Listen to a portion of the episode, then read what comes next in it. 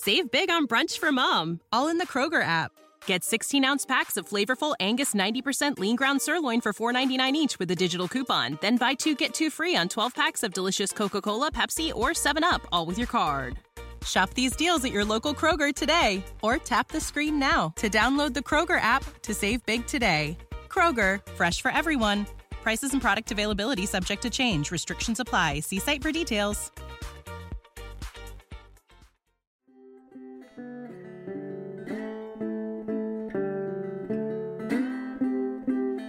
Hello, everyone, and welcome to another edition of Talking to Change, a motivational interviewing podcast.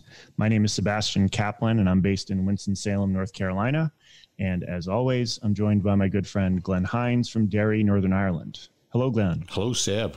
How are you? Yeah, I'm good. I'm good. I'm back in my own office. Mm-hmm. The last five or six episodes have been recorded in a room in my home. So after nearly 16 weeks, I'm back in my office, and I'm really excited. Of actually changed some of the things in my office now to fit the podcast space in. So it feels like a whole new experience for you. Oh, absolutely. If it's familiar territory. Yeah, yeah. Actually, for for regular listeners, you may have noticed. I don't know if I sound better. I might sound clearer though, because I have upgraded some equipment. So uh, I think it was maybe two episodes ago. But anyway, we're uh, we're happy to be growing and furthering on our little partnership here. So things are still not normal, quote unquote, at least relative to how they were before COVID hit all of us. How are things in your neck of the woods? Well, a bit like what we've been saying so far, the normality of people being out and about is increasing. I have certainly become more accustomed to wearing face coverings when I'm out.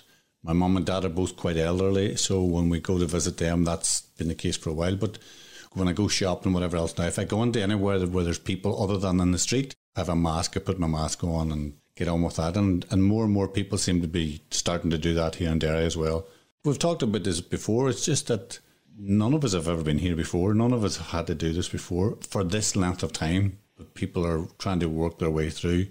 And certainly you see in social media that there are still people who say, look, this COVID thing is a, a fake. It's a, it's a lot of nonsense. And then other mm-hmm. people who, who haven't been across the door in 16 weeks and everything else in between. And again, just how consistent that is with our experiences as helpers, being with people who fit at either end of the spectrum and everything else in between. It's just been curious. What is it that you understand will keep you safe? And what is it you're doing to enable you to feel safe when you do whatever it is you're doing in the life that you live? It's a situation where now just about everyone, whether you're a clinician in a helping profession or not, you probably have a strong opinion about what other people should do oh, yeah. or, or not do. Yeah. And you may also be in the position of trying to get people to do something that they're not doing, whether it's directly face to face or whether it's through a tweet or a Facebook post or whatever. And it can be hard to step back and think about how one's communication may be helping or, or forcing someone to sort of dig their heels in and, and sure. maintain their position. Yeah. So yeah, so maybe a an interesting parallel again as we we often check in with each other about um, and how MI can really be a very different experience, both for the for, mm. for both sides, mm. assuming you're in a one to one conversation, of course. Yeah, it's like anything. It's when you're investigating any practice. I suppose the question you can ask yourself is, how did that go? You know, did telling that person to do that differently, did they go about doing it? If they did, well, that might be working. If it didn't, then that probably isn't working. And it's an opportunity for you to reflect on what it is you're doing and perhaps what you might be able to do differently if you want this other person to change. Because more often people are going to double down and they're going to maybe say it louder or say it slightly differently, but yeah. it's still the same message in the same way. And and even if people strongly believe that mask wearing is the right thing to do, hmm. again, what you're inviting people to do, Glenn, is is probably quite worthwhile is did it work? Mm.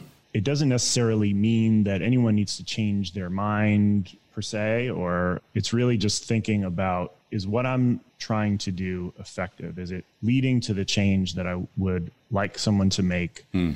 for whatever the reason, yeah, it can be really difficult to to sort of zoom out and Yeah. take that perspective. Yeah, and I guess that, that those themes will come up in today's conversation when we're exploring motivational interviewing and dietetics and the, the challenges that a dietitian faces when working with people with different situations. Uh, so we're really looking forward to the conversation with Orla today. But before we go on, just remind people about how to contact us on our social media and other platforms. The Instagram account is Talking to Change Podcast. And again, thank you from Maeve for updating that. Uh, we're getting a lot of positive feedback in relation to the posts that you're making. Uh, our Twitter is Change Talking, and our Facebook page is Talking to Change. If you want to contact us by email, it's podcast at glennhinds.com. And that would be Maeve Hinds, Yes. your oldest, who is Yes. uh, heading up our Instagram page uh, Yeah. With with uh, great reviews. Uh, she might be getting better reviews than we are, quite honestly, Glenn. Possibly, possibly. And Maeve, and just a shout out to Maeve, who has just had it confirmed that she starts her PhD in clinical psychology in September. So she is well pleased with. That so that's been a dream of hers since the age of fourteen, and it's coming to fruition. So congratulations, Maeve. Without further ado, we'll go ahead and introduce our guest for today, Orla Adams. Welcome to the program, Orla. Thank you very much for having me. You know how much I value your podcasts and they've got me through lockdown. So this is an mm. honor to be here today. Well, we very much appreciate all your Twitter love, as it were, and support and comments.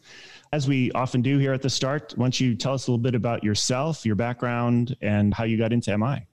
My name is Orla Adams. I'm a dietitian and I'm based in Cardiff in Wales, originally from Belfast.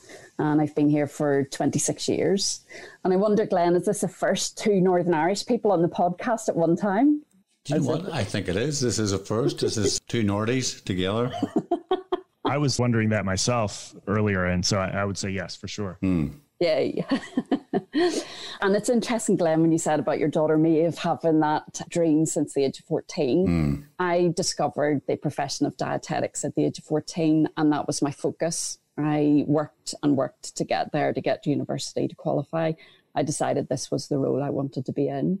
So I qualified in 98 started out in practice and came out very enthusiastic, um, a little bit naive, less wrinkles than I have now, and quickly discovered, I would say, within even the first year or two, that all this fantastic advice, evidence based information, um, all the good tips that I could give people, they just felt like they were falling on deaf ears. And so it wasn't long before I started to feel frustrated, um, ineffective. I wondered, God, this is the career that I've worked for, and now it's not something I enjoy. And so I started over the years to consider a move out of dietetics to something completely different. And it was not just me that felt that way. I was in a department where we all felt it was a struggle. And as much as we wanted to help people change, we just didn't have the skill set for it. So it was around, I would say, 2006 that I first heard about motivational interviewing as part of another course. And I have the pleasure of living in Cardiff, which is just down the road from Steve Rollnick. And he was delivering a course here. So I thought I'll go along and see what it's like. And I remember sitting in the first hour of that course and thinking, this is what I've searched for. This is the thing. And from that day forward, then just started to learn it, understand it, and practice it. And yeah, and it's become my career, my life. I love the job that I do. I'll never leave the NHS. It's completely changed everything for me. That must have been quite a scary experience for you, having had the dream of becoming a dietitian, having worked as hard and focused as much as you did, to get to the point where you're actually considering this is not for me. This is the wrong place. This is not what I'm supposed to be doing. And then the relief that arose when you met Steve, and after now you realised that he was offering you something that clearly reignited your enthusiasm for what it is you do, and it, it's clear in the way you're describing and how you're speaking about what it is you do. So, what was it that, that you heard in that first hour that changed everything for you? It was the even looking at the program. I sat, looked at the program. I was in a room of about, it was a huge conference, about 100 people. I felt intimidated. I thought, why am I as a dietitian in this room? There's all psychologists, um, you know, the drug and alcohol team, social services. I felt that I, this is beyond me, maybe. But even as Steve started to speak about MI and where it came from and the heart and spirit of it. I just thought, yeah, I can let go of my fears and worries and just focus on what I can get from this then. And so they hooked me in pretty quickly. The spirit, I mean, one consistent thread throughout our episodes, I think, is just how much the MI spirit has impacted people, whether it was those first moments of learning about MI or what has kept people really fulfilled at work and I imagine effective in their work is to have the spirit as this sort of key framework or anchor points that guide them through. So, what was it about, maybe in particular, about the spirit or any of the particular spirit elements that spoke to you? It was empathy, to be able to express empathy. I knew I felt it, and in my training, we were almost encouraged not to open up any of these emotions, not to explore them. Don't go there, keep it as advice given. And here was an approach then that was saying you can express this empathy with people. And when I started to do that, even though I was scared of doing it and what might come at me because I'm not psychology trained, I just felt this connection with people. And I felt that they got the connection with me. And when we had that, then they started to tell me more and they started to talk more about change and they were more engaged with it. And so that really stood out.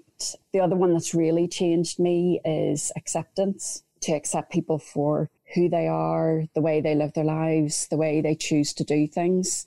And I cringe when I think back to how judgmental I was in the early days, the thoughts that used to run through my mind. And now to sit with people and completely accept them has completely changed things as well. And they feel that, and I know they do. So it seems that what has changed most for you to get reinvigorated is yourself. That mm. the way you think and what it is you you understand you're doing and what it is you understand you're looking at has changed, and as a consequence of that, your patience changed with you, or as as a consequence of that. Completely. I went into that first course that Steve delivered expecting to learn skills a set of skills that I would practice, things that I would say and do that would motivate and change people. I never went into it expecting that I would shift my whole, almost my whole being and the way I thought about people and the way I see myself. That floored me. And that was the biggest learning that I've got. And that still happens for me. You know, that's ongoing really. But yeah, that was the, the biggest change that I've noticed. The skills sort of settled in and fell into place, but the biggest impact was the way I was with people. The relationships themselves, the quality of the relationships deepened. Your understanding of yourself, or at least the way you thought about yourself, even changed. And those mm. skills you said came later. I imagine important that you felt and really understood the spirit so that the skills could kind of rest on top of them. The skills didn't exist in some vacuum where it didn't matter what the relationship was like. That it's really important that those skills occur in the context of this MI consistent relationship. These skills then give me the way to express empathy to people, to say things in a way that let them feel felt understood. And I always remember very clumsily trying to express empathy before I went on any training and what I ended up doing was just generating sustain talk out of people. Oh, that's really tough doing that. And yeah, it's a nightmare, isn't it? And God, going on a diet's the worst thing in the world. That was me trying to express empathy and it just wasn't helpful. And so the skills gave me the way to express it in an eloquent, sometimes very quick way and in a way that I felt confident when I said it. So I think the more I sort of became confident in the skills, and I could express things to people and, and I could ask these open questions in a, a, concise way. Is that the conversation was clear? We both knew where we were going. There was no misunderstandings between us or assumptions anymore. So, as you described what you're saying, it seems like the, what happened first was that the motivation to inspired created more space for you to practice what it was you wanted to do, which was to help people. And then with the skills and the development of that, how you articulated your compassion, your care, your desire for other people to be well, that developed as your skillfulness improved. How you articulated the empathy that was already in you and was always in you. You just had a language that allowed it to flow in a way that meant that the client experienced it, the patient experienced it as genuine and meaningful. And when that happened, things started to happen again. Just the idea of that you were now having a dance, you were now dancing with this person rather than wrestling with them. when you started using it and, and your sophistication started to improve, what was it you started to see that reinforced this doesn't just feel right, this is actually right, this is working for my patients? They were more engaged. So they actually came back to a follow up appointment. Right. And even when they were leaving the room, I knew they would come back. Whereas before it was, I don't think I'm ever going to see you again. And so in my heart, I thought, you are going to come back. And they did. And they would walk in and they would say, oh, I've been looking forward to coming back. And I thought, good God, never heard anyone say that before. And the language and the way they spoke, and they were very open, telling me things that they then said, I've never told anyone this before. Nobody understands me. Everybody tells me just to sort this out and get on with it. And so their engagement, their coming back, and the way they spoke to me, just I thought this is really working. This is happening. Something that Bill Miller and Steve Rollnick both say quite a bit at our forums and in other platforms is the best teacher of MI is the client or the patient. And the, the best way to tell if what you're doing is helpful or working is what you're getting back. And while change talk and sustain talk is just one way of being able to tell, and it sounded like you were picking up on a lot of things that the client was either showing up for, literally uh, mm-hmm. coming back for repeat visits, and uh, but also in, in, how they were engaging in the discussion as signals for you. And I wonder, you said something just a moment ago, also that you thought that you were expressing empathy, and really what was happening was you were just kind of staying stuck in sustain talk because it might be helpful for some people to hear what changed even in the in that sort of skill based way like what was an example of empathy as you thought you knew it or was what you were mm-hmm. trying to do before and then how MI informed a different way of expressing empathy that you found to be more effective? Say someone would say to me i can't bear the thought of going on a diet again. I've done this a hundred times. I've lost weight and regained it.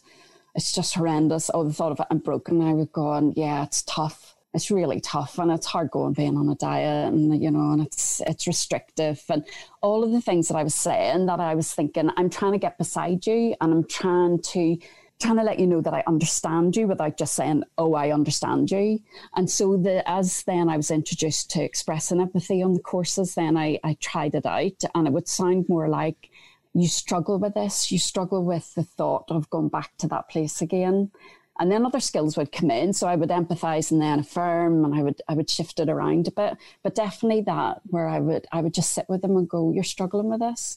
And that would be as much as I would say, and they would go, I really am. And I would watch their shoulders drop. It was almost like this relief that someone they thought someone gets me. Someone's not just going to tell me what to do and mm. to eat less and move more and do these things. Here's someone that's on board in my head a little bit with this. You're describing that that while the weight may have been a difficulty, the thing that was challenging at the minute was the thought of doing it again. Just that, oh my God. And just by acknowledging that, that the need is in the moment. It's just have that making that connection and, and being heard. This is, you know, this you're struggling with this, and the struggle is the issue rather than the diet. What else did you notice then about what you were doing and, and how you were helping develop your own experience of empathy and then very importantly the expression of empathy that you have seen really beneficial for for your patients? I think one of the big challenges for me was the words to build up this vocab that i had because in the early days i found i stuck with the same words all the time.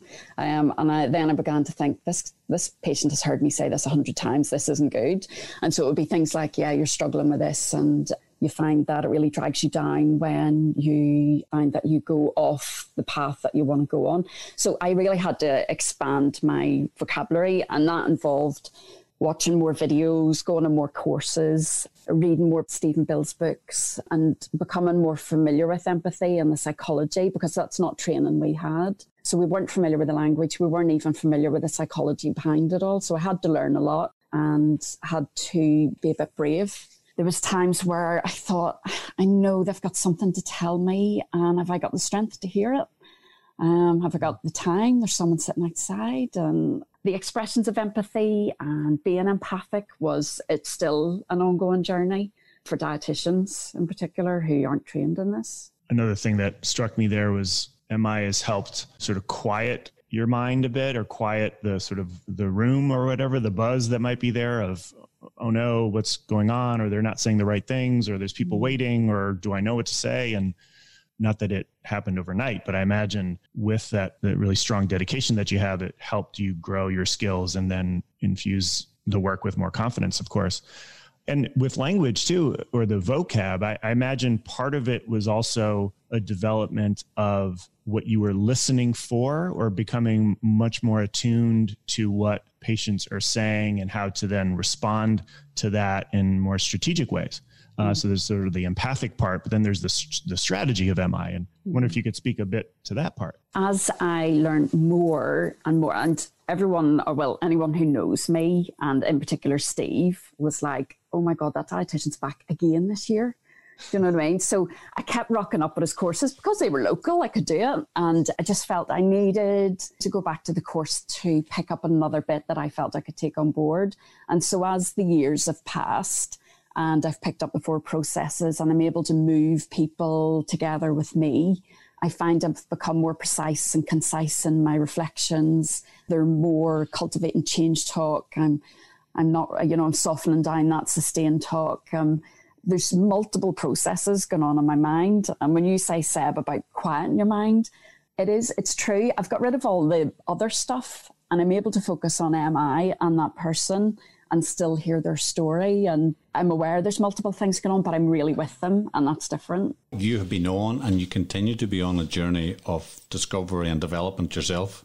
And I think that that might be very heartening for people as as they listen to you describe that, that going to Steve's first uh, seminar lecture, that you got something there. And it sounds like each time you go back, you get something else, or you, you understand something familiar from a different perspective, and that the jigsaw pieces are coming together, and there's a willingness on your part to go back, to go back, to go back. And in many ways, the very thing that we're inviting our clients and patients to do when they're working with us is to come back mm. and to continue the journey that one or two visits may get them started. If it's in the nature of our work, they're welcome to come back for more. And when things arise, we're happy to support them with it. And it sounds like you're willing to do that for yourself as you yeah. grow within the area of the world, uh, the area of your world that's important to you as well. Yeah, spot on. And I think my learning journey, I see it in my clients as well and the people I work with because my brain's able to take a certain thing at a certain time. And so I know for them that there's information that they'll have had multiple times, but then it's the right moment and it fits for them and it feels doable. And so I have now a patience in the work that I do that I never had before. I always felt we need to be moving, we need to be moving forward, you need to be changing and setting goals. And now I've got a patience where I sit back and I let them take on board what they feel they can at that time then. Yeah, there's a, a quote which I know I'm going to get wrong, but it, it's something like if you approach a conversation as if you had all the time in the world, it'll be much more efficient and it'll go quicker. And the opposite is true. Like the words, are, mm. people can get the point. So that's what certainly what it sounds like. The the sort of quieting and the patience is the word that you use there has allowed for maybe more freedom to pick and choose the moments where you give advice or freedom to explore somebody's struggle in a way that you may have felt obligated or scared to explore before we when we were talking before um, before starting the the episode, you were sharing a bit of the the some of the specific clinical situations that you find yourself in and, and finding that MI is quite helpful with them. So maybe you can start sharing some of those for us. Yeah. So in my all my years of practice, I've been in different roles. And so it can vary from people who are receiving their nutrition through a tube at home to the person who's uh, not taking their insulin and developing complications to the person who's selective eating, limited to three foods. So there's a huge variety. And I think MI really stands out. For those moments, say selective eating, and this is someone who has developed a really dysfunctional, disordered relationship with food to limit themselves to maybe three, four foods, and that's it. That's all their diet allows. And so there's one particular person that stands out, and and they said it's spam, jam, and ham. That's all I eat. In my 70s, that's never going to change. So I don't know why I'm here. I've been sent. I think I better just leave. And that was their words when they walked in. And they were having severe health problems from this, as you can imagine. You know, 50 years, maybe more than that, of eating three foods. And so I sat with them and I said, And you did come today? And I'm just curious, what brought you in my door? And they said the words, I suppose I still have some hope that this might change, even at this stage of my life. And we carried on. And by the end of the, I have 40 minutes with people, which I know is a luxury, but by the end of the 40 minutes, she said, What have you done to me? She said, Is this magic? She said, is that is that what it is? Because something's really different. I've never spoken to anybody like I have to you. You seem to get this, and now I feel hopeful I can change. And we had three further appointments over the course of three months, and by the end of it, they had introduced about another ten foods. The possibility of going on holiday had come back again. and um, the possibility of socialising with friends had happened in between appointments. And all of that had stopped because of this relationship and the embarrassment around it. And so she still, even at her last appointment, she walked out and said, What did you do to me? I was going, We just talked and I just listened. And so she, that person really stood out for me because it really, like, it was, she said, this is going to change the rest of my life now for the years that I have. Mm. And that was MI that I, if I wasn't using MI and I wasn't trained in it, I would have said, well, what we need to do is this, and you really need to change this because your health's really suffering. And I would have gone in for the kill really to try and persuade change. I would have used every roadblock available and they probably would never have walked back in the door. And so when you have moments like that, I remember walking upstairs to my colleagues and just saying, I can't believe that. That's that's blown me away that to sit and listen to somebody and use these skills has had such a big impact on them. Such a profound example, as you described her saying, I, I, I hope, and almost mm. the sadness in that statement that for, for 30 years it's been like mm. this. And you know what? There's, but there's still a light that's trying to come through here. And it sounds like by the end of your first conversation with her, she had witnessed you see the light in her. Mm.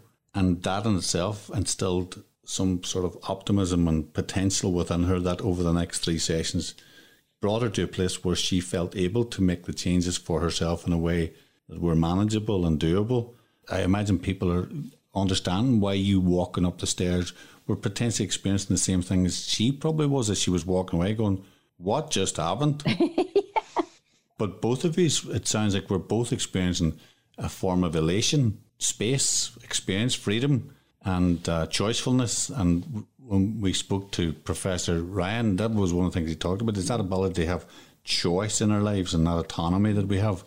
And and you're putting this down to your ability to be with them and just be curious and to be, you know, what do you want? And I think isn't that what keeps us striving to develop uh, my skills more? Because when you see moments like that, that was purely because I had these skills and the heart and spirit that I had experienced through all of those years of attending courses and being around MINT colleagues. And it happened quickly, you know, three sessions, is that's pretty quick input for such a turnaround. So, yeah, uh, th- those are the moments where you go, oh, I've got to refine this and, and get better. I'm thinking about listeners that are maybe early learners, early adopters in MI, and may still be wondering how to use the magic that you were using and, and what your client uh, resonated with.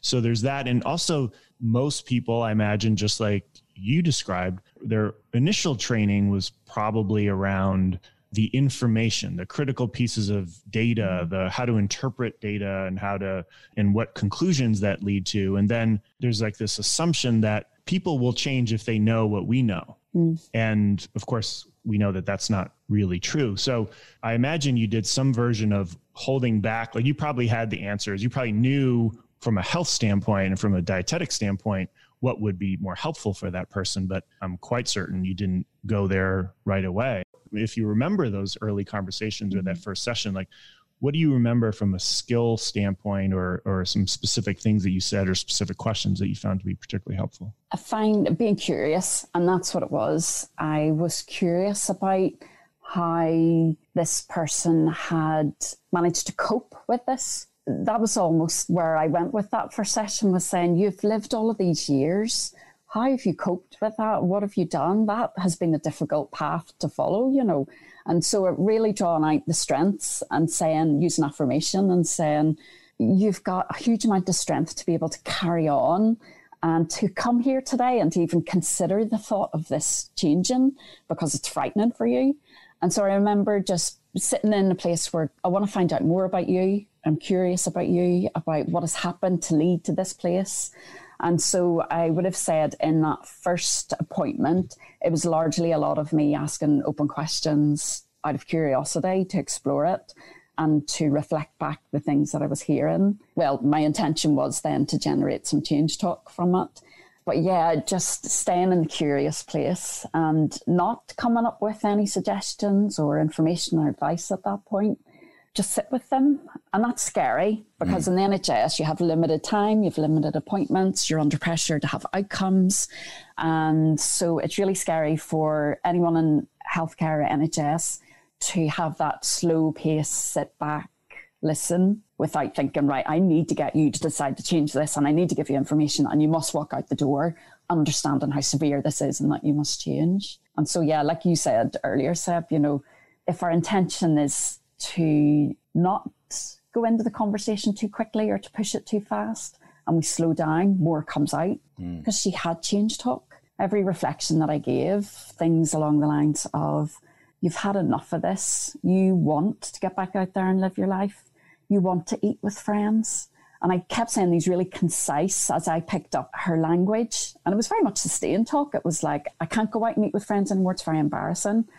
And I strategically was saying, You want to eat with friends? She'd go, Yeah, I do. Mm. So, yeah, there was, I didn't feel like I did much, but it was her that was coming up with mm. all of the reasons to change and mm. And why she wanted to change it. What you brought to that was not just a curiosity, but it was a genuineness. That the curiosity that you had was really about her and how she had done this. That there was no trap being set. There was no hidden agenda. That in your exploration of how she got this far, you got an insight into who she was and mm. the strengths and her talents that assisted her to get that. And her noticing you paying attention was in itself was quite a novel experience for her. And I imagine allowed her to feel safe to come towards you. And the closer she came to, the less effort you had to make to get mm. more information to help you understand. And that lovely recrafting of the understanding, which was, I feel frustrated because I can't do that. That, that mm. implicit in the frustration is a desire to do it another way. Mm. And you were able to hear what the desire was and then articulate it for her and then follow that path. And again, mm. that's that's Um, I imagine very reassuring for people out there to know that this dance gets more sophisticated with time. That the more classes you go to, the more you practice. It can start off quite concretely that you, you're going, okay, I have to ask open-ended questions. I have to ask, this yeah. is a, this is an affirmation. This is what a, a reflective statement sounds like. But with time and with practice, that eventually they become a bit more normal like any other skill that you've had. And I'm just wondering, going to the classes was one thing, but I'm just wondering what was happening between the classes that helped you to practice and develop in a way that helped you get to where you are now? Well, I think, Seb, you, you said it, didn't you? You know, our clients are the best teachers. Bill and Steve always say that and still say it. And we learn from the people we sit in front. So we see their reactions to what we say.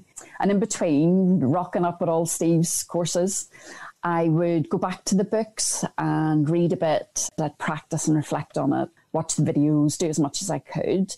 But there's one point that really stands out that I think was a complete change in path for me. And Steve and his wife Nina Gobat had uh, were delivering a very small workshop in Cardiff. There were about twelve of us in it everyone else was psychologists and drugs and alcohol teams. I walked in there going, oh my God, what am I doing? This, I'm going to mortify myself in here and really show myself up. And we were given actors, we were recorded. The conversation was the, the role play was set up. A mum who had been drinking and was in distress at the school gates and that she was being brought in to speak to one of the support workers or counsellor in the school. And I was thinking, I don't do alcohol counselling. Oh, do you know what? And I sort of walked into it going, I'm just going to just go with the flow and see what happens. And so it was all recorded. And about a week after the workshop, Steve emailed me and he said, I've just listened to your recording. And see, getting that feedback from Steve and Nina, and my confidence just grew. And I thought, God, I am doing this and I can do it. And so I became a bit more persistent in my efforts to try and reflect and keep going. And so it always stood in my mind that having feedback and support and supervision and coaching are so vital in all of this. I was floundering before that. I was a bit like, oh, I don't think I'm doing this. I don't think I'm very good. The patients seem a bit happier. They're making changes, but am I doing MI? I've no idea. But getting that confirmation from Steve and Nina was a huge turning point for me. So, for people that are out there that are learners of MI who maybe have taken a workshop, I imagine they've heard also about the benefits of getting individualized feedback with mm-hmm. recordings, mm. as anxiety provoking as that might feel to really be exposed in that way. But that's certainly something we see time and time again. And even there's research to support the importance of that kind of feedback to really grow one's skill set. You've alluded on a, a few occasions, Orla, to being in a room with a bunch of psychologists and counselors and, and clearly have come out of those experiences as, as far as from an MI standpoint to do MI much like anyone else would, perhaps even better. I mean, you certainly caught Steve's attention with it. It's just making me think about what we learn in our respective training experiences. You know, myself as a psychologist, Glenn as a social worker, and you as a dietitian. You, mm. we probably spent a great deal of time learning about theory and lear- learning about how to diagnose things or interpret data or consider problems, and then kind of jump to the solutions for those problems. But the real common factor thread throughout so many of the helping professions is the conversation. And mm-hmm. it just seems like one of the wonderful things that MI has brought to so many helping professions is this is how you communicate the things that you've learned to the people who are struggling and however they're struggling. It's just another really neat example of that that you're you're bringing to the conversation today, Orla. What's it? Uh, imposter syndrome, isn't it? You know, where, and I always sort of felt so much respect for all of these counselors and psychologists and social workers in the room because I knew they were dealing with really heavy conversations all the time. And I sort of felt like I was coming in the background talking about food and diet, didn't seem that important. But as I've worked more with the clients that I work with and spent time empathizing with them and hearing their stories, the stuff that I'm hearing has been, I mean, it's been a privilege to hear the things that people tell me and that they feel that they can tell me and that they know they trust me with it. But having MI being around the trainings where there are psychologists and all the social workers and counsellors, they have helped and support me in how I deal with this, how I respond to it. You know, it's it's always a supportive environment, the learning of MI and and knowing that any recording that you hand into any, I suppose, Minty or anybody, you're going to get a really positive, strength based feedback from it that supports you. So, something about the culture within which you experience the learning of motivation interviewing itself is part of learning motivation interviewing. That mm. a bit like the fellowship of AA, that when you get to the 12th step, you pass it on. It sounds mm. like what, what you do as you internalize the spirit of motivation interviewing is it that then it becomes part of sharing. That you're not only just your patients or your clients are experiencing it, but more and more just everybody you meet experiences a much more patient, mm. focused, curious you, and that draws them towards you. And for some of them, that those are teachable moments when they ask you, "What are you doing?" and why are you doing it? And that's the moment where we can teach people a bit more about motivation interviewing. But it sounds like again, it's just that going back, going back, going back, going back, and being around those people that supported you achieve what it was that you wanted, and just you know that throughout this, that dedication that you have identified from being a 14 year old girl mm-hmm. just keeps coming back. The dedication and the willingness, you're, the effort you're prepared to put in to help you achieve what it is that you're trying to achieve and seeking the support and whatever means that may be, whether it's with people, mm-hmm. whether it's with video, or whether it's with books or personal reflection. These mm-hmm. are all things that you have learned have helped you to get to where you are in relation to your own development and your mm. practice. And I'm just wondering, given the fact that you, know, you, it sounds like you've got a clear vision of the of where you'd hope to get to, and I'm just wondering, where do you see that going in the future? What's where? What are you working on at the minute towards enhancing or developing for yourself as an MI practitioner? There's a couple of things listening to the podcasts, like you know me, my responses have been, oh my God, it's sparking all of these different things for me. And so I suppose there's part of my head that's always thinking, right, what's the next step? Where do I refine it and develop it further? And I think learning coding in MI, I notice that it's having a real impact on my skills. So that's one thing. the other thing to enhance the work I do, and it came from the podcast as well, was to start to learn acceptance and commitment therapy. And so I feel like I've got this grounding in MI, and now I'm ready to look at another therapeutic approach to enhance it even further. But there's various, there's always various things going on in my mind to say, right, we're forward.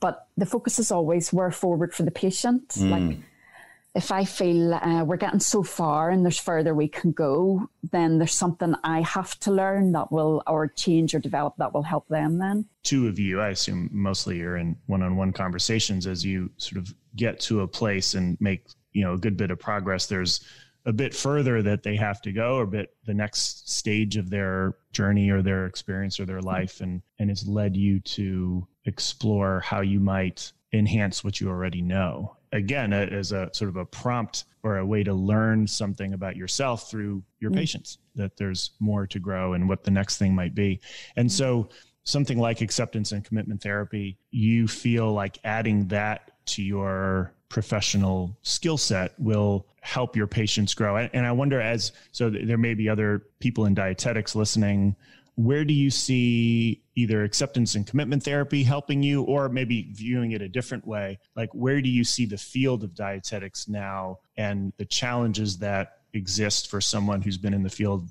like you have and where some of the new developments might be in the field while i have gone on the path of motivational interviewing and that was largely of my own volition really that i searched this out for myself I've supported my colleagues in doing it.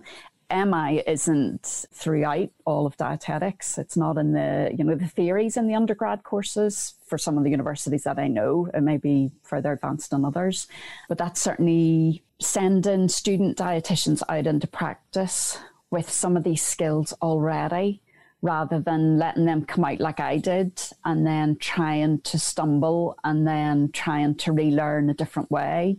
I think that's the challenge. Is it becoming an, an undergraduate core part of dietetic training? I hear students come out and they sit with me and they say, well, I haven't heard this before. Why am I coming out on placement and hearing it now? Why isn't this in university? And I say it's it's a shift, you know, it's and it's a shift that will take time within dietetics. It doesn't have to be MI, maybe it's more of a helpful conversation, being empathic, thinking about the spirit and acceptance of it might be a shift mm. because I think the thought of a university taking on and trying to train dietitians, student dietitians in MI would be pretty overwhelming. Mm. Um, it would be a huge shift for them. So I think being undergrad and being core in dietetics to say if someone knows they're going into dietetics, is that what they're going to learn? Part of it is how they speak to people about behavior change and mm. changes and belief changes and you know all of that stuff. And in some ways that you're identifying that if we understand motivation there's going to be a counselling intervention, that a lot of people are going, I'm not a counsellor. You know, mm that, that takes years and years of training. But when we mm say, what if we explored good helping and we looked at what is it that people respond to from a good helper and explored from that perspective, that more often than not, what we're going to identify is the core elements of motivation interviewing and even the, even the fact that you're describing, oh my God, there's a lot of psychologists in this room seems to suggest that the culture in which that you were trained as a dietitian was they are something other than us. Mm. and they do a thing that we don't do. And here I am in their world as an imposter and it sounds like that's part of what you will hope will change for future generations of dietitians. And certainly from a social work perspective I can see that as well which is you know we don't have time for this. But it's about down to what it is that drew you into dietetics, that drew me into social work, that drew Seb into psychology, which was a desire to be helpful. And how do we foster an environment where what it is that we want to achieve can be achieved in a way that is achievable and reachable for us, but in an environment that supports us feel safe to try new things. Because in that environment, we can then bring that experience into our client. We're actually inviting them. We want you to try some new things but we've gone first. We've tried some new things ourselves, and that's why we're creating that space, that Rogerian environment where I'm me and you're you. Let's see what happens. That in itself is quite a shift, but I think that given the popularity and the development of motivation doing across so many different realms, can give us hope not that motivational interviewing is taking over the world, but mm. that people, more and more people are learning how to express their empathy in a way that's meaningful for them as a practitioner and very significantly for their patients. And we can see a growth in well-being over shorter periods of time, which will please the, the administrators as well, I imagine. When we get to this point in the conversation, one of the things we're curious about is what, if anything, is going on that's new for you that may or may not be motivational interviewing oriented, but something that's catching your attention? Well, it is the learning the acceptance and commitment therapy. That's mm. the thing at the minute, really. So I'm trying to get my head around it a bit, take that on board. And life, you know, as you were talking about the impact of COVID, life changed a lot. I was redeployed into the Surge Hospital and I've come back out of it again. And and so, uh, sort of, I think I'm coming down the other side of that where I can refocus on learning this um, and give sort of brain space to it. But that's where I want to go. I want to learn more about it. I want to see how it works, what it is about ACT that's going to be beneficial to my work. So that is my focus for a while. Well, I have to complete it by October. I have to hand in all my work. So you're on a similar journey as me professionally, I think, because for me, MI was mid 2000s, entered the MINT in 2008. And then it's maybe five ish or so years later, I said, What's this ACT thing that I heard about many years ago? And and I started a, a kind of tangent from my MI work to learn about ACT. And I, I guess we've been talking about how MI can fit so well across disciplines from psychology, social work, counseling, and dietetics and others. ACTS has a similar quality of, I mean, it's it's referred to as a trans diagnostic approach. It is something that isn't just for people with depression or anxiety or whatever it might be. It's it is something that kind of gets more to the human condition and w- places where humans get stuck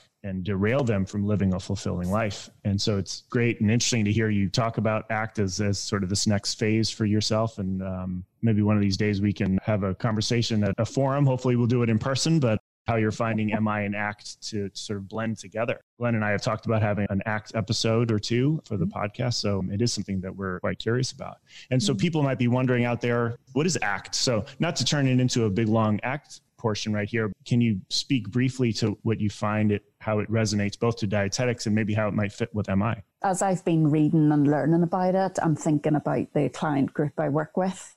The clients that I work with when it comes to sort of disordered eating patterns or relationships that are dysfunctional around food, there's a lot of stress around it and feelings that come with it that then perpetuate the cycle with food and using it as a, a way to beat themselves up and self harm, but also to numb out feelings. And so I've read bits about to sit with feelings and to accept them and to go with the the distress and then also to look at these hooks the things that they do that keep the behavior going and stop them making change.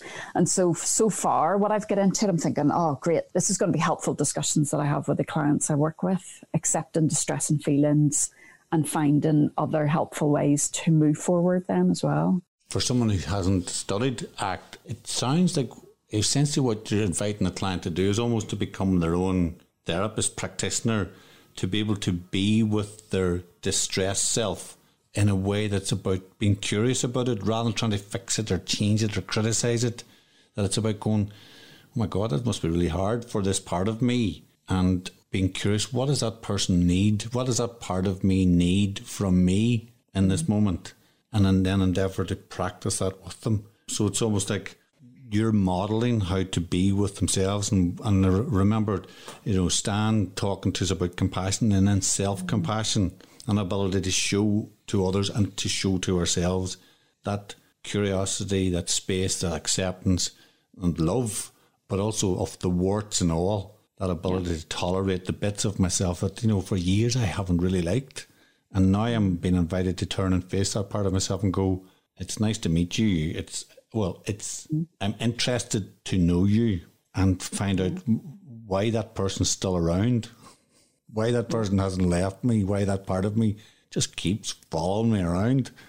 So really interesting and certainly has triggered from you saying that has triggered a curiosity here to maybe go mm. and explore as part of our beyond MI aspect of the podcast. Where does ACT fit and what knits the two approaches closer together? So thank you for sharing that. That's fantastic.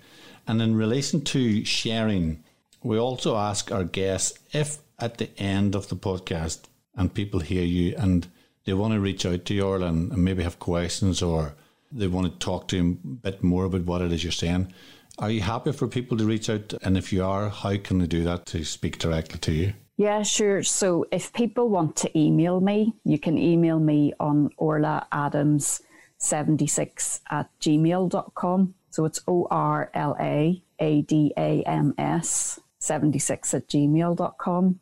And a bit like your other guests, I remember Chris Wagner saying it. He said, keep pestering me. I, I won't get annoyed if you keep if I don't respond within a day or two. Do pester me again. I won't get annoyed about it, but it will prompt me to come back. I've mm. got quite a lot with MINT at the minute, so um, there's a lot in my head. I'm also on Twitter at Orla Adams, and people often message me in it, and I pick it up quite quickly. So yeah, there's a couple of ways. Thank you. And again, just to remind people, if they want to contact us on Twitter, it's at Change Talking. On Facebook, it's Talking to Change on Instagram. It's Talking to Change podcast. And emails or comments or suggestions for future episodes directly to myself and Seb. It's podcast at glennhinds.com, G L E N N H I N D S.com. Rates and reviews are appreciated. We'd love fours and fives. If you have ones, twos, and threes, we'll accept them, of course, and happy to get all kinds of feedback. Orla, wonderful conversation. Wonderful to talk with you today. And thank you so much for joining us. Oh, it's been a pleasure. Thank you so much for having me.